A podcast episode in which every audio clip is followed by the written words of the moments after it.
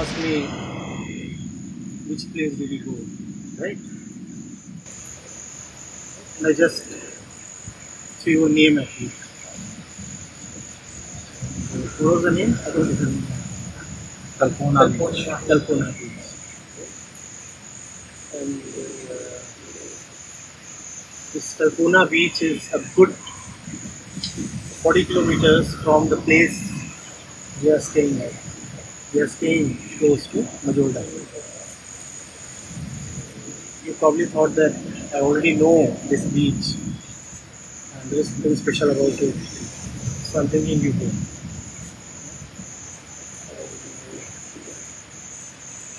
Before we were to hit the beach, it somehow got disclosed that I'm coming here for the first time.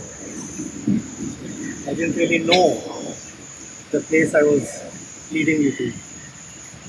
And then uh, one of us, probably Kunal, asked for the purpose then. There are uh, beaches every two miles in Goa. Why should I uh, bring you all the way to this place from Majorda when we had so many other beaches in between, options like Pulva, Modur, and, and many others. So many names. And I said, I'll tell you. And now is the time to tell you. Right?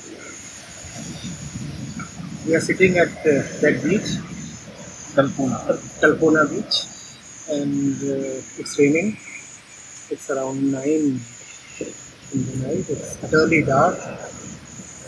Just the beautiful music of the waves hitting the shore. I won't say hitting, caressing the shore. And uh, yeah. I want to talk to you about Ithaca. Ithaca. When it comes to journeys, Ithaca is one poem that instantly comes to me. I used to teach Ithaca to my students around 17, 18 years back. And uh, today when you ask me why did I bring you to this place, Ithaca just instantly came to my mind. Right? So what's Ithaca? Ithaca is both a geographical location and uh, a mythological place. Yeah? It's an island near Greece. At the same time, in mythology, it has been considered since antiquity to be the home of Odysseus. Right? So, Homer's Odyssey is in a way, uh, some of you already know, centered around uh, Odysseus's delayed return to Ithaca. Right? In the last century, in the early part of the last century, Constantine Cavafy wrote a beautiful poem on the myth of Ithaca. What is Ithaca? Ithaca is an island. It's, it's, it's the home of Odysseus. And Odysseus must return. But there are dangers and there are obstacles and there is delay. So there is Ithaca that one looks forward to. I want to reach there, that's my destination. Hmm? And the lure of that destination and the legend of that destination comes to life beautifully a great message in this poem. Hmm? I'll read it to you.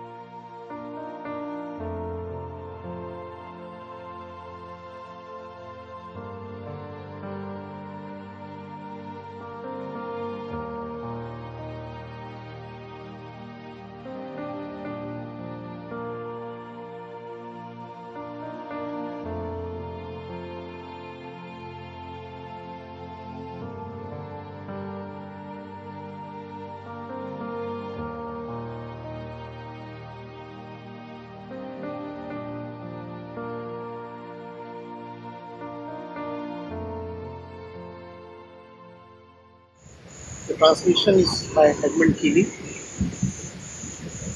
As you set out for Ithaca, hope your road is a long one. Right? Keep uh, the context of our journey this afternoon alive in your mind. Hmm? So, as you set out for Ithaca, hope your road is a long one, full of adventure, full of discovery. Laestrygonians, Cyclops, angry Poseidon, don't be afraid of them. These are the monsters, these are the these are the obstacles hmm, that uh, you are likely to meet along the way or you assume you would meet. Hmm? You will never find things like that on your way. The poet says they don't really exist. From where do they really come from? As long as you keep your thoughts raised high. Right? As long as a rare excitement stirs your spirit and your body. You will never find things like that on your way as long as you keep your thoughts raised high, as long as a rare excitement stirs your spirit and your body. Laestrygonians, Cyclops, wild Poseidon, you won't encounter them unless you bring them along inside your soul. You won't encounter them unless you bring them along inside your soul, unless your soul sets them up in front of you. Hmm? Read the soul as the mind. Unless you bring them along in your soul, unless your soul sets them up, projects them in front of you. Hope your road is a long one. Right? The poet isn't uh, wishing you an early arrival hope your road is a long one. May there be many summer mornings when, with that, with what pleasure, what joy, you enter harbors you are seeing for the first time. May there be many summer mornings when, with what pleasure, what joy, you enter harbors you are seeing for the first time. May you stop at Phoenician trading stations to buy fine things. There's no need to rush. We have fine things along the way. Right? Stop there. Buy those things. Hmm? Mother of pearl and coral, amber and ebony, sensual perfume of every kind, as many sensual perfumes as you can. Right? And may you visit many Egyptian cities to learn and go on learning from their scholars.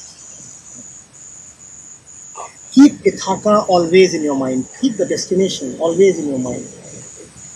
Arriving there is what you are destined for. But don't hurry the journey at all. Better if it lasts for years. So you are old by the time you reach the island. Better if it lasts for years so you're old by the time you reach the fabled island. Wealthy with all you have gained on the way. Wealthy not on reaching the island. Wealthy not because you have reached. Wealthy with all that you have gained on the, on, on the way not expecting Ithaka to make you rich not expecting Ithaka to make you rich Ithaka gave you the marvelous journey. Hmm. This beach gave you the marvelous journey. Ithaka gave you the marvelous journey. Without her, you wouldn't have set out. Without her, you wouldn't have set out. She has nothing left to give you now. The journey was all she wanted to bestow upon you. And if you find her poor, Ithaca won't have fooled you. Wise as you will have become, so full of experience, you'll have understood by then, you'll have understood by then what these Ithacas mean. you'll have understood by then what these Ithakas mean. And if you find her poor, Ithaka won't have fooled you. Wise as you have become, so full of experience, you'll have understood by then what these Ithakas mean. Right? The ultimate is not really a point to be reached. You see the resonance of Advaita Vedanta here? There's really no place to reach. Okay? The riches that you are expecting on the destination do not lie at all with the destination. They actually lie on the great journey that wouldn't have been possible but for the destination. So the value of the destination actually lies in the journey. And that's why you must respect that destination. Not for what that destination has, but for the journey that the destination gives you. Do you see what then the true self is? You see what Brahma and Atma they are nothing. They are poor in one sense, in Cavafy's sense. Poor in the sense they don't have anything to give. Because they really don't exist in the worldly sense of the word existence. They don't even exist. But if you target the self, then you will have a beautiful life. You target the self, you will have a beautiful life. Not that you will get anything, you will have a great journey. Did you enjoy the journey this afternoon, this evening?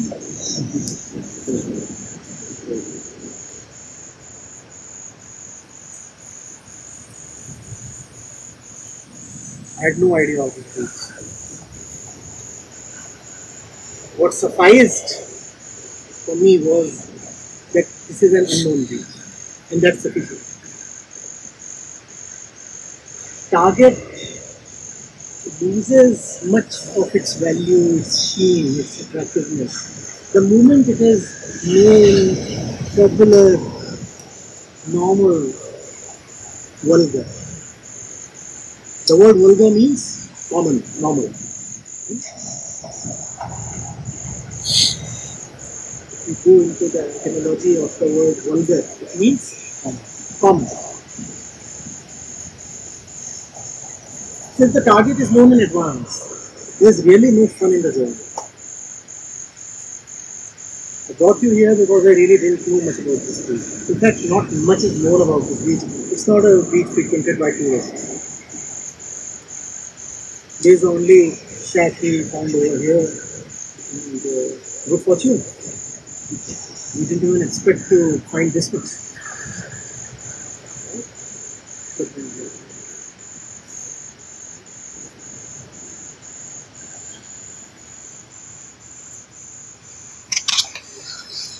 we left the more renowned and lucrative beaches behind to pursue something so unknown. That's Ithaka, that's also been my life. Leaving the known behind to pursue something that's just not known. Something not available to be known. Want to have a good time. Good time? What else do we have? Life is time. If you can have a good time, you have had a good life. What else do you? Yeah? Just keep running towards and something.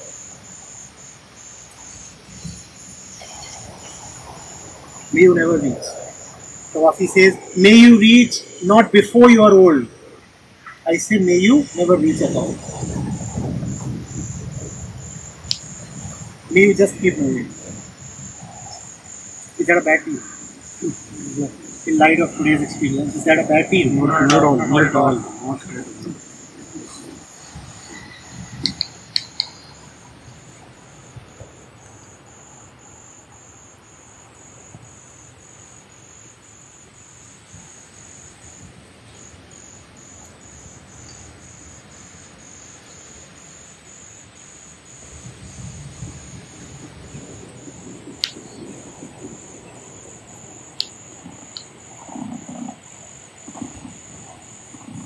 There's a, there's a, there's, there's a, there is a mischievous pleasure in leaving the known behind. In some way, you know, the mind is forbidden to leave the known behind. And to young people like you, and I guess me, the forbidden things hold a, cer- a certain greater appeal, don't they? That's it. Similarly, the, the highest and the most forbidden pleasure that the mind can have is called Atma. We think you know, pleasures like uh, like so many things, you know, consumption, this and that, uh, insects. These are forbidden behind a, beyond a point. Fact is, the one thing that is absolutely forbidden to the mind is the truth, Atma. And that's why there is that, that great pleasure in seeking hmm, the truth. Truth is the most forbidden of all territories. You are just not allowed to go there. In the domain of the false, you can venture out as far as you want. Truth, out of bounds. Why should I accept anything as out of bounds? So, if you want to pursue the truth, you'll have to pursue the unknowable. You'll have to run the risk of moving in the dark without a compass. At times, you'll feel like a fool to yourself. Just keep pressing along.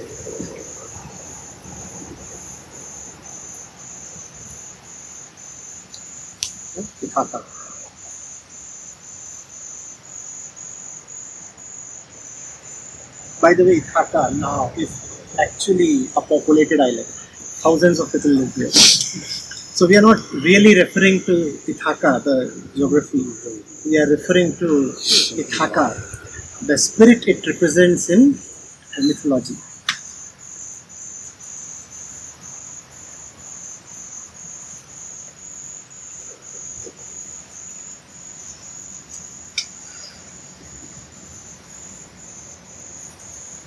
I'll, I'll reread the parts that speak the most to me. hmm? As you set out for Ithaka, hope your road is a long one. Come on, what kind of wish or blessing is that? As you set out for Ithaka, hope your, hope your road is a long, long one. hmm?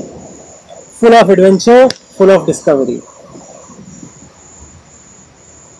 May you never be condemned to take the beaten path.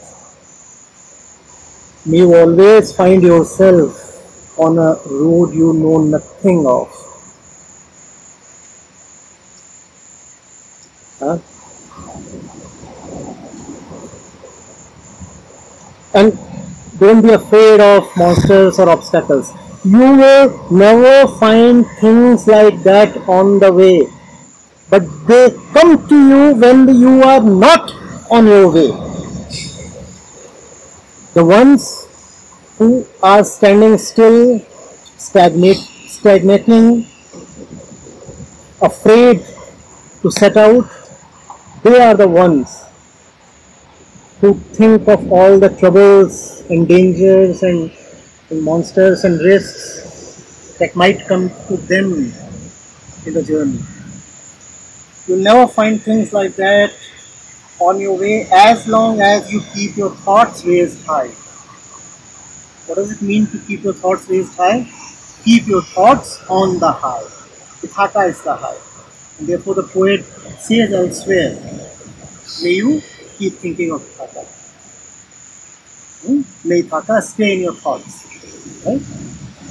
You'll never find things like that on your way as long as you keep your thoughts raised high. There's a lesson here, a very important one.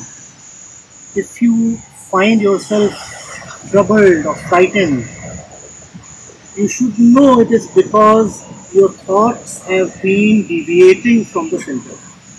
So if you want to keep aside your fear, just start thinking of the real. Move to the right center and everything associated with the wrong center will evaporate. Fear belongs to the wrong center. Being fearful is a clear indication that you are sitting at the wrong center. So don't fight fear, just move your center. How do you move your center? By thinking of the right things. Think of it, Think of your real Think of your dignity. Think of your tremendous beauty. Think of the utter glory of it, Then your fear will vanish. Right? You'll never find things like that on your way as long as you keep your thoughts raised high. If you fall, it would be because your thoughts have fallen before you. So don't let your thoughts fall. And if your thoughts have fallen, you'll not take long to fall. You'll just follow the fall of your thoughts. As long as a rare excitement stirs your spirit and your body. Rare excitement. Usually we are excited about things known in advance our excitement is just a recycled one. Is it not? You have known something to be exciting and you just want to repeat that pleasure, that excitement, that experience. What is the point so amazing? A rare excitement stirring your spirit, your thoughts, your body. You do not know what the whole thing is about and still it lifts you up It fills you up with life, with energy, with vigor. You suddenly find a spunk in your soul. Hmm? The mind becomes zesty and peppy, ready to go. Towards what? I do not know. but ready to go. Why are you so happy? What, what are you so excited about? What's it about? Hmm? I don't know. I don't know. A rare excitement fills up your spirit, your thoughts, your body. Hmm? Laestrygonians, Cyclops, Poseidon, you won't encounter them unless you bring them along inside your soul. There are really no troubles along the way. And if you're encountering troubles, you must know these are the troubles of your own mind. Now don't attribute your troubles to the destination or the journey. Neither is the destination intent on offering you trouble, nor is the journey really troublesome. It says that your mind still has value for something besides that destination. Your mind still finds importance in something other than that destination. And therefore the mind raises specters. The mind projects stuff. Are you getting it? Unless you bring them inside your soul, unless your soul sets them up in front of you, classic case of the mind projecting your world as we so many talk of in Advaita Vedanta. Your world is your own projection. As you are, so is your world. Unless your soul sets these things up in front of you. Whenever you are frightened, whenever there is trouble, you must know the trouble is not coming from the the, the right thing. The right thing can never be a source of trouble. The troubles are coming from your inner resistance to the right thing. Hope your road is a long one. May there be many summer mornings when, with what pleasure, what joy, you enter harbors you are seeing for the first time. May there be many, many firsts in your life, in your journey. That's the point in living. No? Right? Yeah. We have one life, so we want it to be full of firsts. Don't we? Or do you want to live a day exactly as the last one was? You don't. No. Hmm? And the journey offers you so. May you stop at Phoenician trading stations to buy five things. Don't rush. Don't rush. There are fine things and fine pleasures along the way, but they are available only to those who take the right road. And what's the definition of the right road? That leads to the Ithaka. right destination. There is no other right road. So if along your road you do not find these fine pleasures, it is because the road itself Was not the right road. is not the right road. If the road of your journey is offering you no fine pleasure, then the probable reason is that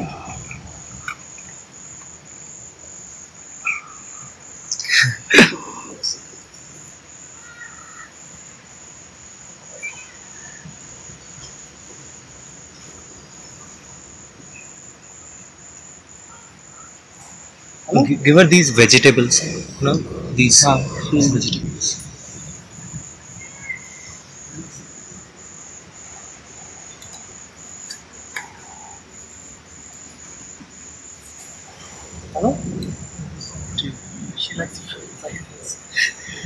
Would you want some tea? she wants to go. She, she might have.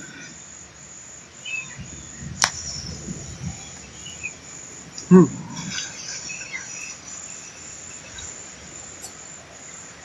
Nice.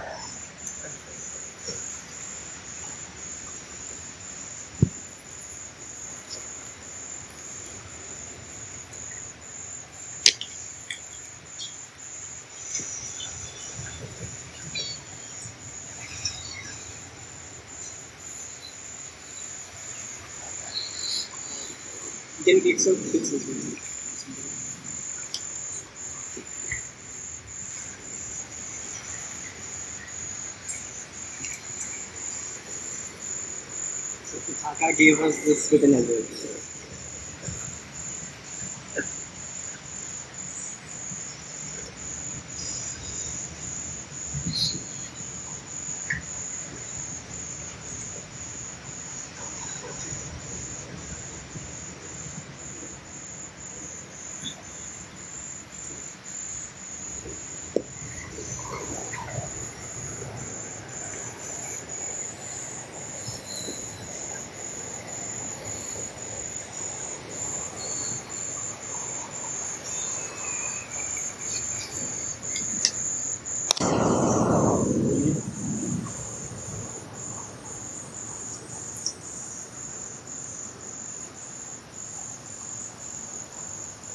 बस Hmm.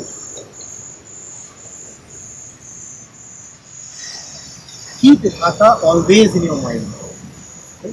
Keep Ithaka always in your mind so that other stuff doesn't possess or dominate your mind.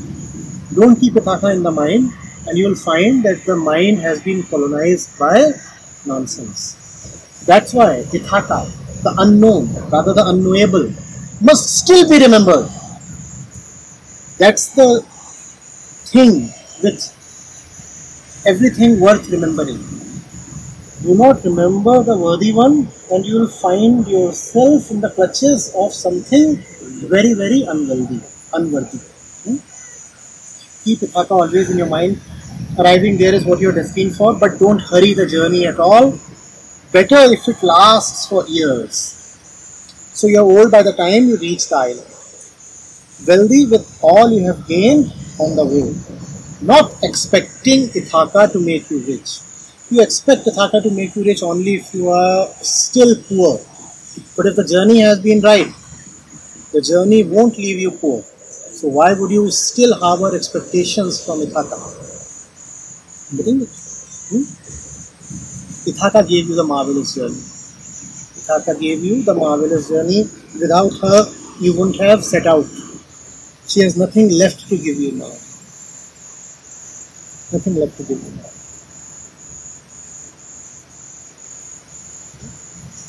And if you find her poor, Ithaka won't have fooled you wise as you will have become so full of experience, you will have understood by then what these Ithakas mean.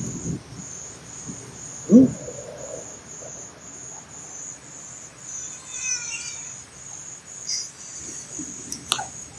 have become demanding now.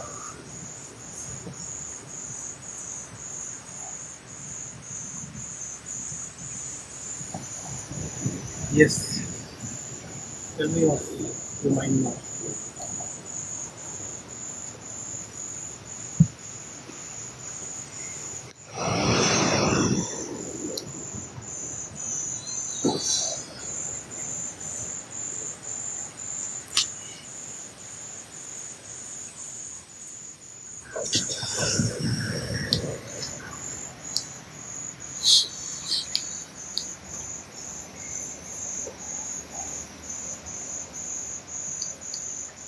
बस हो गया अब नहीं मिलेगा अब नहीं मिलेगा The Doha is coming to my mind to be translated Ram Bulava Punjia Via Kavita. जो सुख साधु समझ सो बैकुंठ में है बैकुंठ को सेम चीज़ है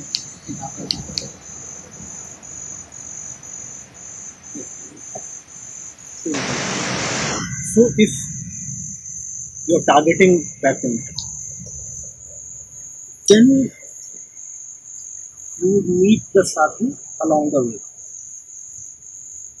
And if you have really met the sadhu along the way, what does the sadhu represent? Great company, uplifting company. Sadhu is not to be taken as a particular type of personality.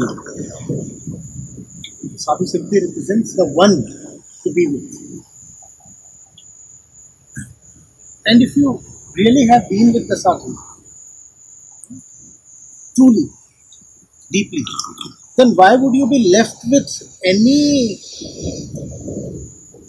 demand or urge for Baikunth anymore?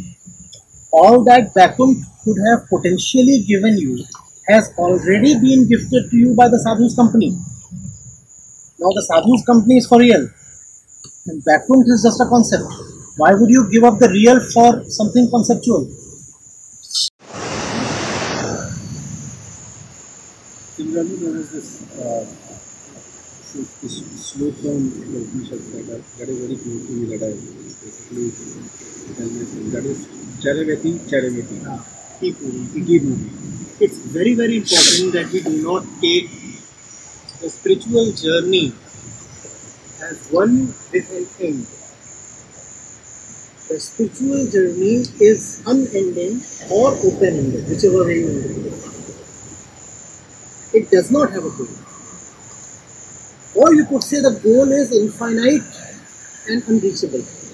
And it's great for us that it stays unreachable because everything that is within our reach is really not different from the one who would reach it. So if the spiritual destination becomes something within your reach, then it loses all its value. For it to maintain its value, it's important that it remains Unreachable. unreachable, untouchable, unthinkable. So just keep moving. There's a, there's a question that, that comes from this very notion of keep moving. We find a lot of people saying wanderlust. Keep wandering, keep rolling under the skies. And then there is a movement of the self also, that is you know, moving inside also. So, uh, how do we, uh, for me as a as a person who's, who's wanting to come to the unknowable, how do I not fall in the trap that this is not some wanderlust stuff? This is not me giving it the Watch whether you are repeating your experiences. that which we call as wanderlust is not really aimless or in the domain of the unknown. You don't just randomly wander away. Inquire into the process of wandering. Are you really going to unknown places? Are you really wandering away to places unknown? So even if you are uh, bestowing a lot of uh, glory on your tendency by calling it wanderlust, it is not really wandering in the in the right sense of the word. You are not wandering. Your movement is still a planned one. Your movement is still a destined one. Your movement is a pre-plotted and predetermined one. Right? It takes a lot of spiritual courage to really wander. This poem was about that. And ironically, when you are really wandering, you Ithaka in mind. The road to Ithaka, therefore, is like the sky. It's not your typical linear road along the ground that you find in the usual maps. When the destination is Ithaka, the road is very, very wide.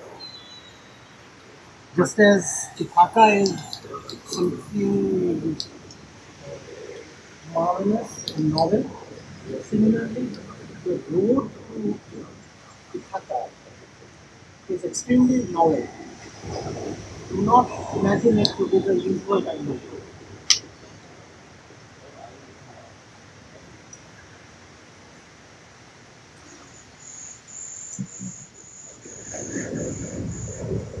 When people say they want to travel, which are the places to which they travel? The top 10 places written on the Are they really wandering? They're not wandering, they're ticking the boxes. Been to this place, been to this place, been to this place. And what are these places? Places that are known in advance to be tourist destinations. Or you could probably go to a lesser known place, which merely means a lesser known tourist destination. It still is a tourist destination, albeit a lesser known. And your ego just fills up with excitement. I'm ready to ask Others, they all go to London, Paris and view it. Look at me. I've come to a small town in Belgium. I'm real London. I'm India London. We still have gone to a small town in Belgium. Maybe beat that, you people will next plan a visit to a small town in Nigeria. It's still somehow within the zone of the known. Not window. You're sure of the place. You're sure of the place and you have a definite purpose in reaching that place. You are operating within the domain of security. You know what you are going to and why you are going to it. Ithaka is beyond the knowledge and security of the mind.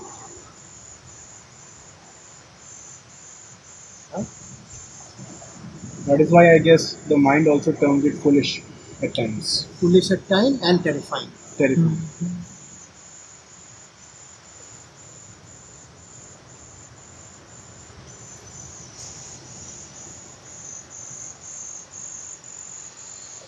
If you are a sucker for security, Ithaka is not for you. Ithaka is for those who are a bit insane.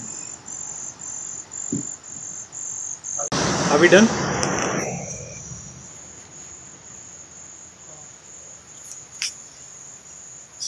Taraji, there are times, uh, there are times, as you said, as the poet also says that let the journey be a long one and may you never reach. But the mind is conditioned and it's always looking forward to a destination. And a destination is what, like a, a destination which is not very far. So that the motivation is there so that i'm work the i'm working for the destination. Like i'm moving towards it. And that is what is motivating me to keep going forward and uh, so that is one that obviously if the journey is long i mean in context of our drive here today I was the dri- I was behind the wheel and I was the one riding the jeep. So I honestly didn't want to reach, and precisely that's why I was I wasn't even putting the second gear. So that is one journey. That is one kind of journey, but it's not as pleasurable and as beautiful as it was as it was today. The journey is always not like that. Rather, most of the times it is quite the opposite. And uh, one just wants to reach quickly and get over, like, get it over with.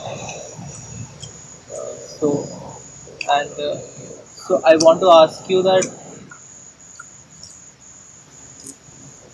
during that journey, which I quickly want to finish it off and I just want to reach and get it done with. So, but at the same time, as you said, the nature of every man is joy, and like everyone else, I am also looking for joy and, and pleasure. So, what keeps me going? I mean, obviously, I See, you cannot know the destination, right? But that does not mean you cannot have micro targets. You cannot have an ultimate or a final target, but you must have micro targets in between. What are these micro targets? Overcoming the resistances you meet along the way. Most of these troubles or resistances will be internal. Even if they appear external, they'll be projections of something within. Right? So you do have a target. It's not that you are moving about in a vacuum. There are tangible and material things to be done. Right? Tangible milestones to be touched and crossed. Hmm? And very tangible goalposts. You need to run and dribble towards them. But they are not the ultimate thing. Those troubles, those resistances, those things to be done, they come to you because you are not yet perfect. Since you are not yet perfect, so there is a lack of sureness within you with respect to the destination, Ithaka or truth. That same lack of sureness within you presents itself as the experience of trouble or resistance or boredom or, or something else. Then what do you do? You fight it, you overcome it. There is pleasure in that. Isn't there pleasure in overcoming an adversary? And there is great pleasure in overcoming an adversary when the adversary carries your name and face. Today, the pleasure was straight and direct and very observable. What was the pleasure about?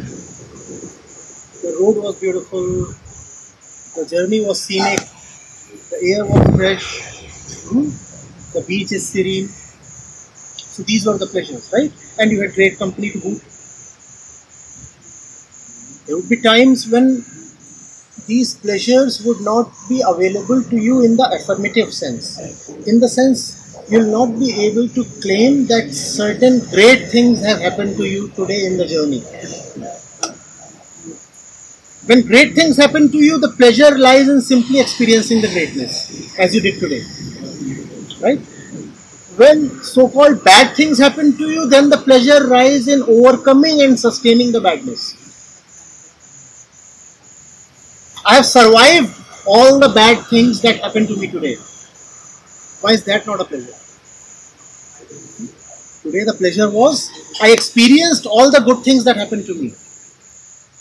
Another day, the pleasure would be I overcame or at least survived all the vile things that tried to happen to me.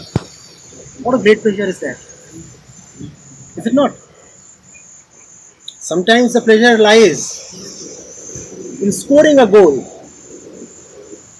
Another minute, the pleasure lies in Defending one. defending your goalpost or averting a possible goal.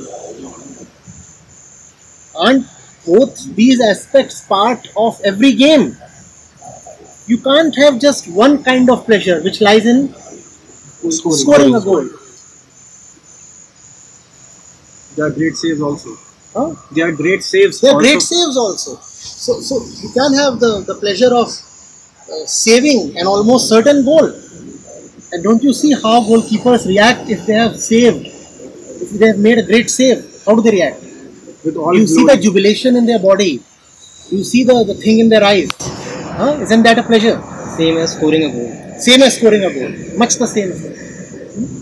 So on the days when, uh, when when when when things are not as nice and the day is not as bright, huh, then you have to draw pleasure from just surviving that day. Right? We were about to lose the day, but we survived to fight the next day. That's the pleasure. Huh? Great players have a very balanced game. When they attack, hmm, they are unstoppable. When they defend, they are impenetrable.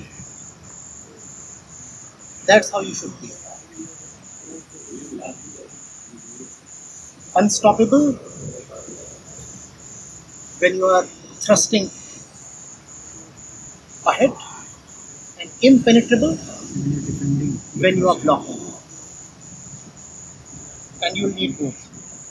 Because there is much that you need to defend against, there is much that you need to just stoutly block. We know that, right? So many things arise within us. We just need to stubbornly block them. And there is a great pleasure in blocking the thing that you know to be wrong. Just block it and enjoy the pleasure. Hmm? It will it will beckon, it will tempt, and then it will threaten. And you remain unflappable. Isn't that a pleasure?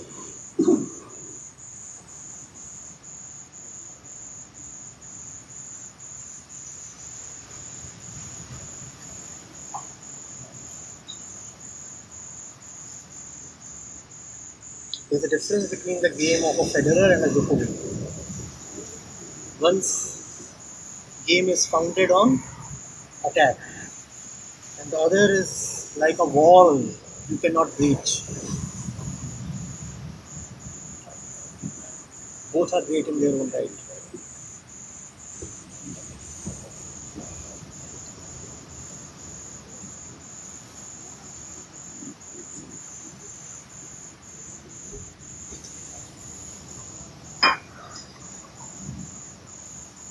You need both to have a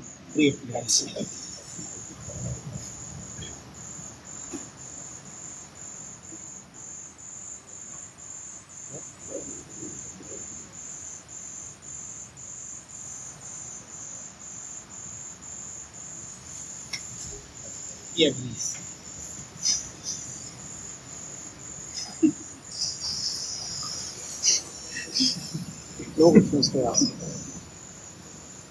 Don't look me in the eye. No, I didn't do anything.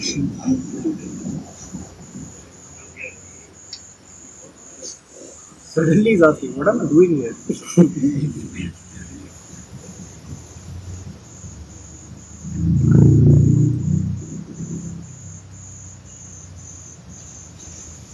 Yes, yes.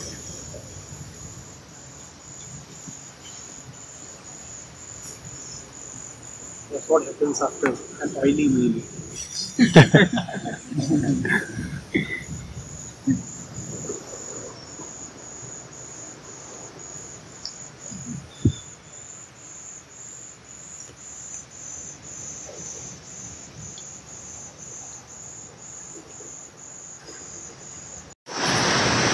Their, sense of peace is very shallow.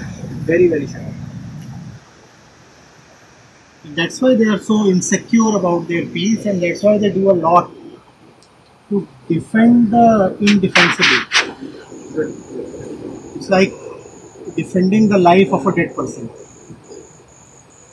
आप वो defend करना चाह रहे हो एक चीज़ में जो उस चीज़ में है ही नहीं आप उस पीस को सिक्योर करना चाह रहे हो जो एग्जिस्ट ही नहीं करती जो लाइफलेस है जो डेड है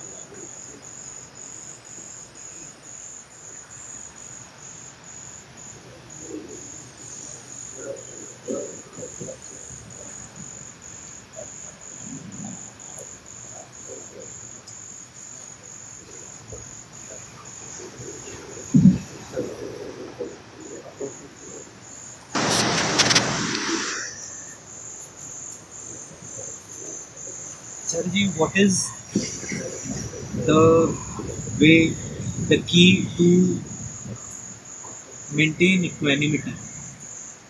Because with speed and time, things change, situations change, and it is very surprising.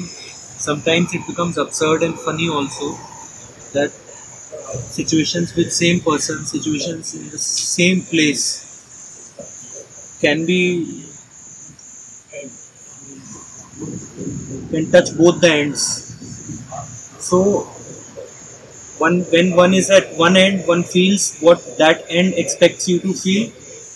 And similarly for the other end but one when one has gone through both the ends n number of times one feels uh, one feels one laughs at oneself how weak you are. So one really craves for something that remains stable. When you are at one end, that end feels real, but the other end also comes, and then you are like, shit, this was not as real. I mean, this was not at all real. This is real. So this. Uh,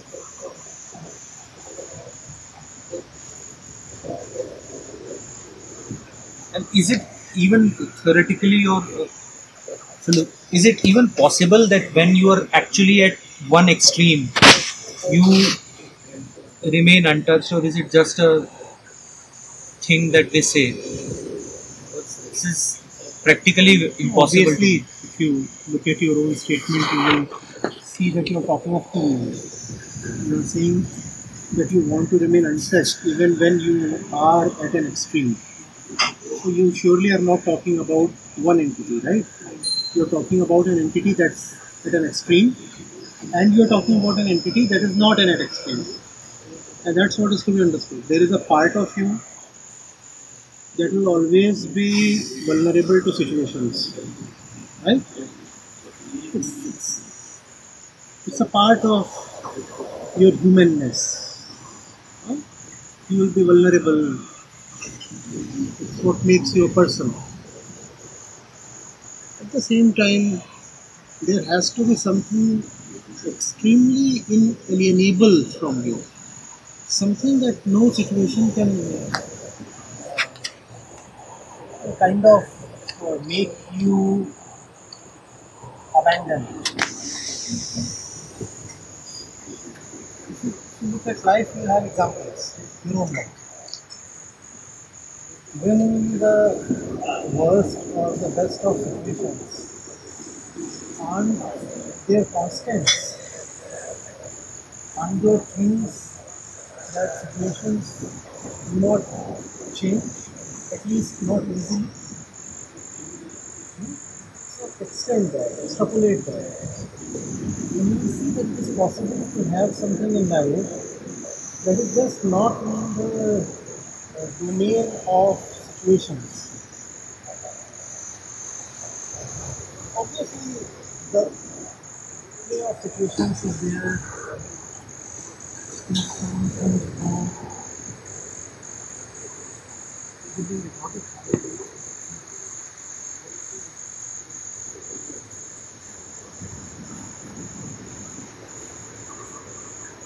Life is all about change, right? Is not?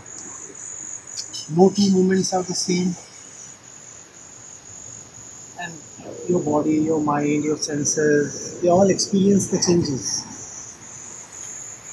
So there is certainly a part of you that will always remain dependent on situations, irrespective of how enlightened you feel yourself to be.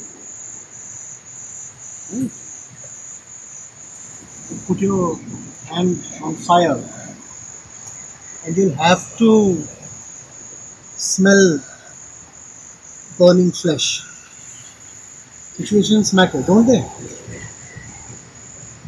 Irrespective of whether you are unsure, unshuman, doesn't matter. Situations will have an effect on you.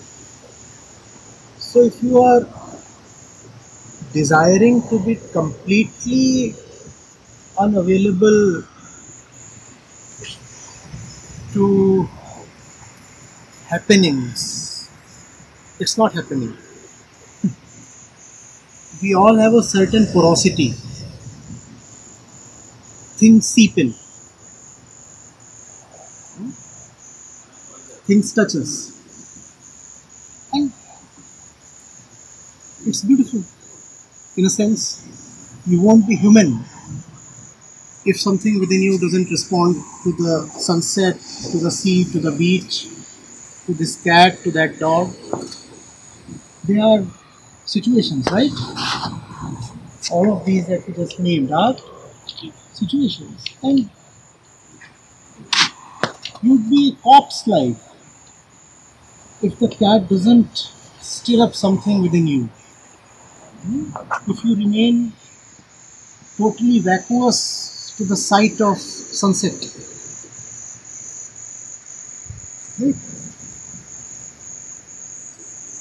The waves must evoke a certain response, a certain poetry from within you.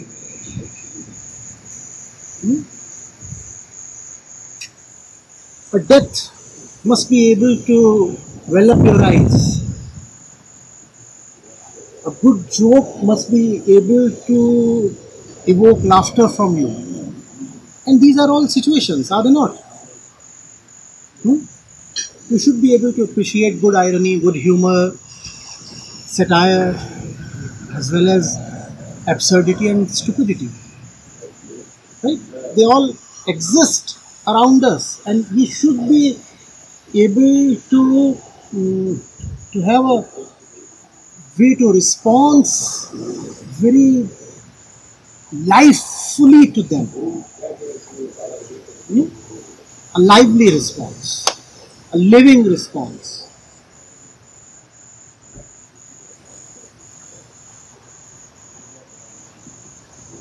And at the same time,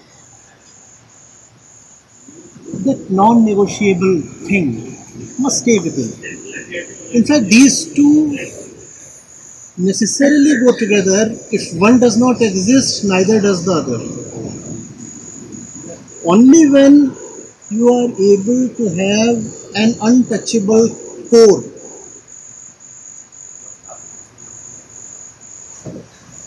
Do you afford great freedom on the periphery? If the core is not unshakable, then you cannot afford freedom in life. And by that I mean periphery of life, which is these daily movements, relationships, conversations, dealings, transactions. This is the periphery of life. If you want to have freedom in all this, then you should have something utterly immovable within. These two go together. I give the example of the ceiling fan.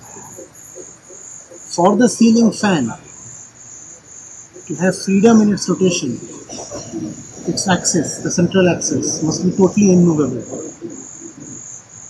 But even the ceiling fan is a very limited example, it's just a vague pointer because all the freedom that it has is in just two dimensions in one particular plane and to a certain distance. Beyond that, it has no freedom. But it helps as a pointer.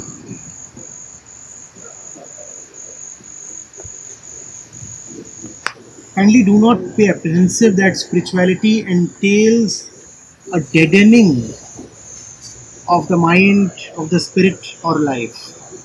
The spiritual man is very alive, very lively. He's not unresponsive. He is greatly and accurately responsive. You Getting it? And if you find him moved by situations, it is because he can afford the movement without being frightened of being dislocated from his center. Most of us cannot afford smooth movement, resistanceless movement in our lives, which means we cannot experience life fully because we are afraid that the movement would go all the way up to the core and dislocate the core. The core has to be so firmly tethered, so unshakable that you are able to confidently afford total movement, hmm, barrierless movement, limitless movement on the periphery. You should not be afraid. You should know that you are so greatly anchored to the shore by an invisible rope that you can go miles, thousands of miles deep into the sea and yet would never be lost. Because your relationship, your connection with the shore can never be broken, it cannot be tethered. Why? Because the rope is invisible. A visible rope can be cut, an invisible one can't be. Are you getting? And then you can confidently and with abandon enjoy the seas. Because now you know that the waves won't swallow you. That the sea is incapable of drowning you. Come what may, you'll be home when you need to be. In a sense, you're always home. And that's how the wise man lives. In one dimension, he is always home. In the other dimension, he is never home. Because he does not need to be home. Why? Because he is already home. Since he is always home, so he does not need to be home. Hence, he can afford complete and regardless and reckless movement and wandering. He would never need to temper his movements. He would never need to exercise caution. I'm talking of an extreme, but just to give you a vague picture. He would never need to exercise caution. Why? Because he is truly always home. He has not stepped out at all. So how can he be lost? And because he is truly home, so he can step out and just roll in the ocean and just play anywhere in the world. The world is his playfield. He can be anywhere and still he is. That's the state of the wise one. Do not judge him by his location in life, his situation, his responses, his engagements or involvements. He's always home. It doesn't matter what you perceive him as doing, how you perceive him as located. You do not know his real location. His real location is beyond your perception. Hmm? I'm talking of the wise man so that even conceptually you feel inspired. At least conceptually, that is. Such a possibility not only merely exists, this possibility needs to be materialized if life is to be worth living. Others should get the impression that you have totally forgotten home. And then all of a sudden, they find that you're home. You need to keep professing to others, wearing a banner on your head. I'm devoted to home or I'm home. Huh? There are so many of us who are so afraid of being homeless. Right? that they kind of carry a banner sticker on their forehead. I am devoted to home. This excessive display of wisdom or devotion or spirituality simply signifies a lack of confidence in your devotion. Were you really devoted? You won't need to act so ornate in fact, the more centered you are, the more loose you may appear at times. Because you can afford that looseness. Only you can afford that looseness, others can't.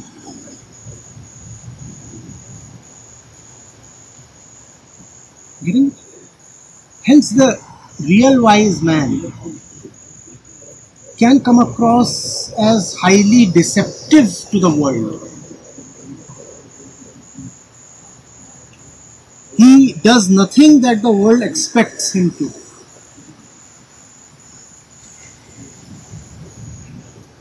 When the world is worshipping in its temples, he might just be found rolling in the sand on the beach. And it's the time to worship. He's not worshipping. He's playing in the sand. I'm not saying that you must skip the temple or something, please. You appreciate where the example is coming from, right? Because the temple is not there in your heart, so you can afford to roll in the sand.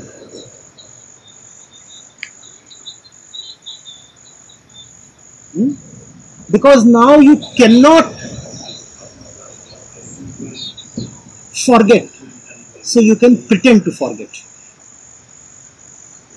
Because now you cannot sleep, so you can pretend to sleep.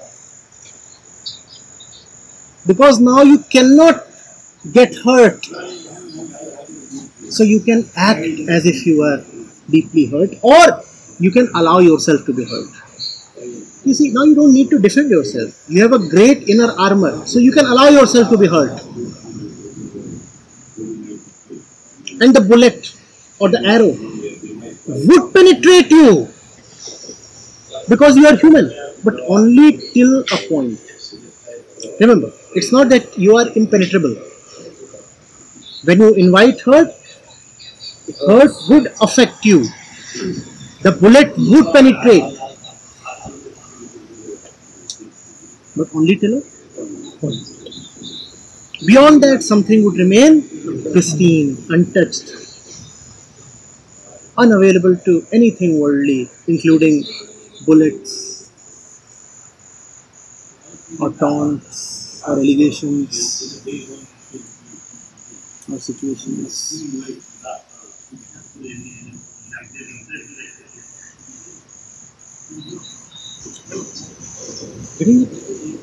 So it's complex. It's beyond the dull game of images. On one hand, you have to be very, very human. On the other hand, something of the beyond must be at your center. Once I had said, to be human is to have the sky in the heart and the earth in the body. These two together.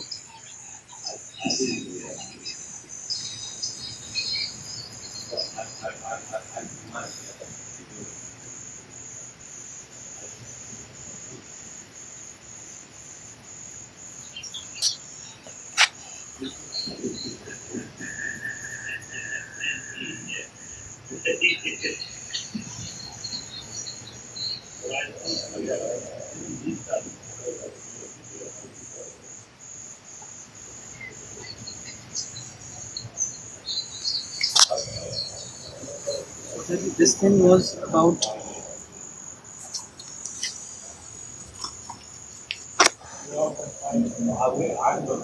the wise man, wherein you said he, he lives unruffled from inside. So if we talk about the other other part, for example, when I, when I was listening to all this, I became very inspired, and you know, it just filled me up.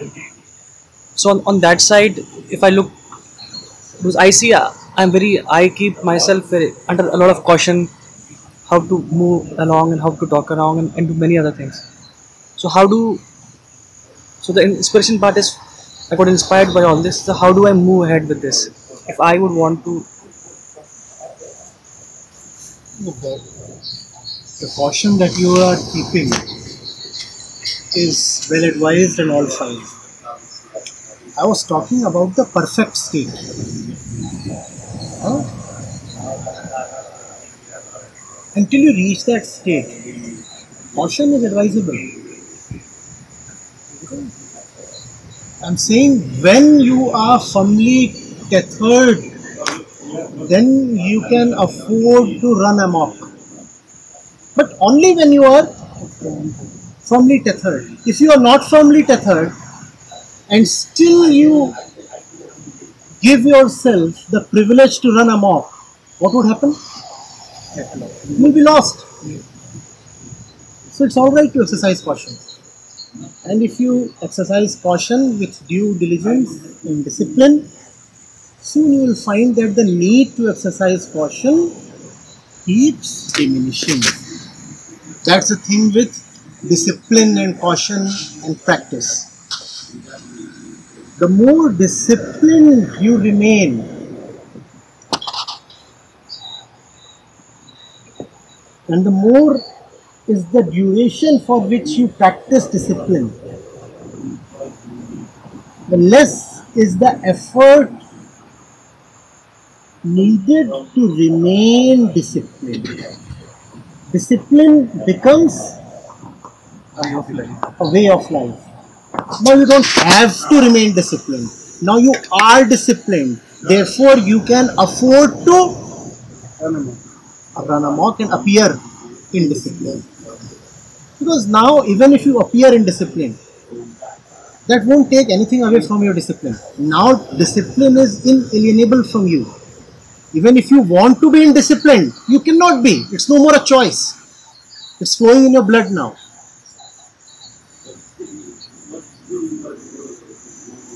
I've, I've, uh, I've seen this. Uh, personally, in a very personal ground, that uh, small things like losing my mobile or uh, forgetting an important task has slowly and slowly diminished. because as if the mind in itself knows. Uh, the day when I had to get a few things done, even when I slept very late, I was up just before time to get that thing done and be on my way. That is something that I have observed that the system in itself is operating on that. And when the system gets trained that way, then discipline is no more a tax or a chore or a demand upon you. Right? Now discipline is sahaj. Hmm? Naturally. It, it has a beauty to it. It has a beauty and a smoothness to it and an authenticity to it. Now, discipline is not something you are practicing. Now, discipline is how you are living, and therefore, this this true discipline is not very obvious or apparent.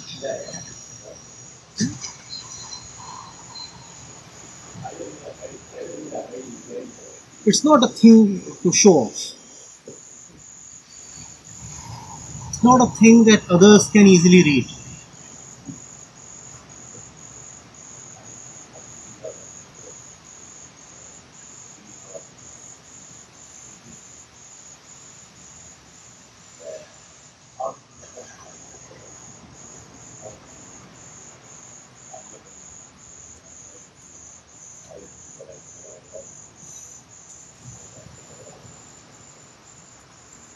Till that time you reach that place, one feels as if something choked and you want to just throw it up. Just push it up and just throw it up. Till that, you know, it, it feels like something is choked and you just want to spark and just put it off. That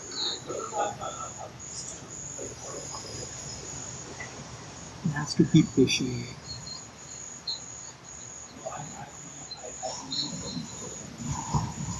And yes, there has to be very eager love for the real life. On the other hand, you should not allow that eagerness to rush you into indiscretion. Hmm? that eagerness has to be tempered with patience. In fact, unbridled eagerness is in a way a sign of inauthenticity. Patience is the price that you pay. If you're being impatient, it merely means you are not valuing the thing enough to pay the price. And if you don't value the thing enough, why must you get the thing?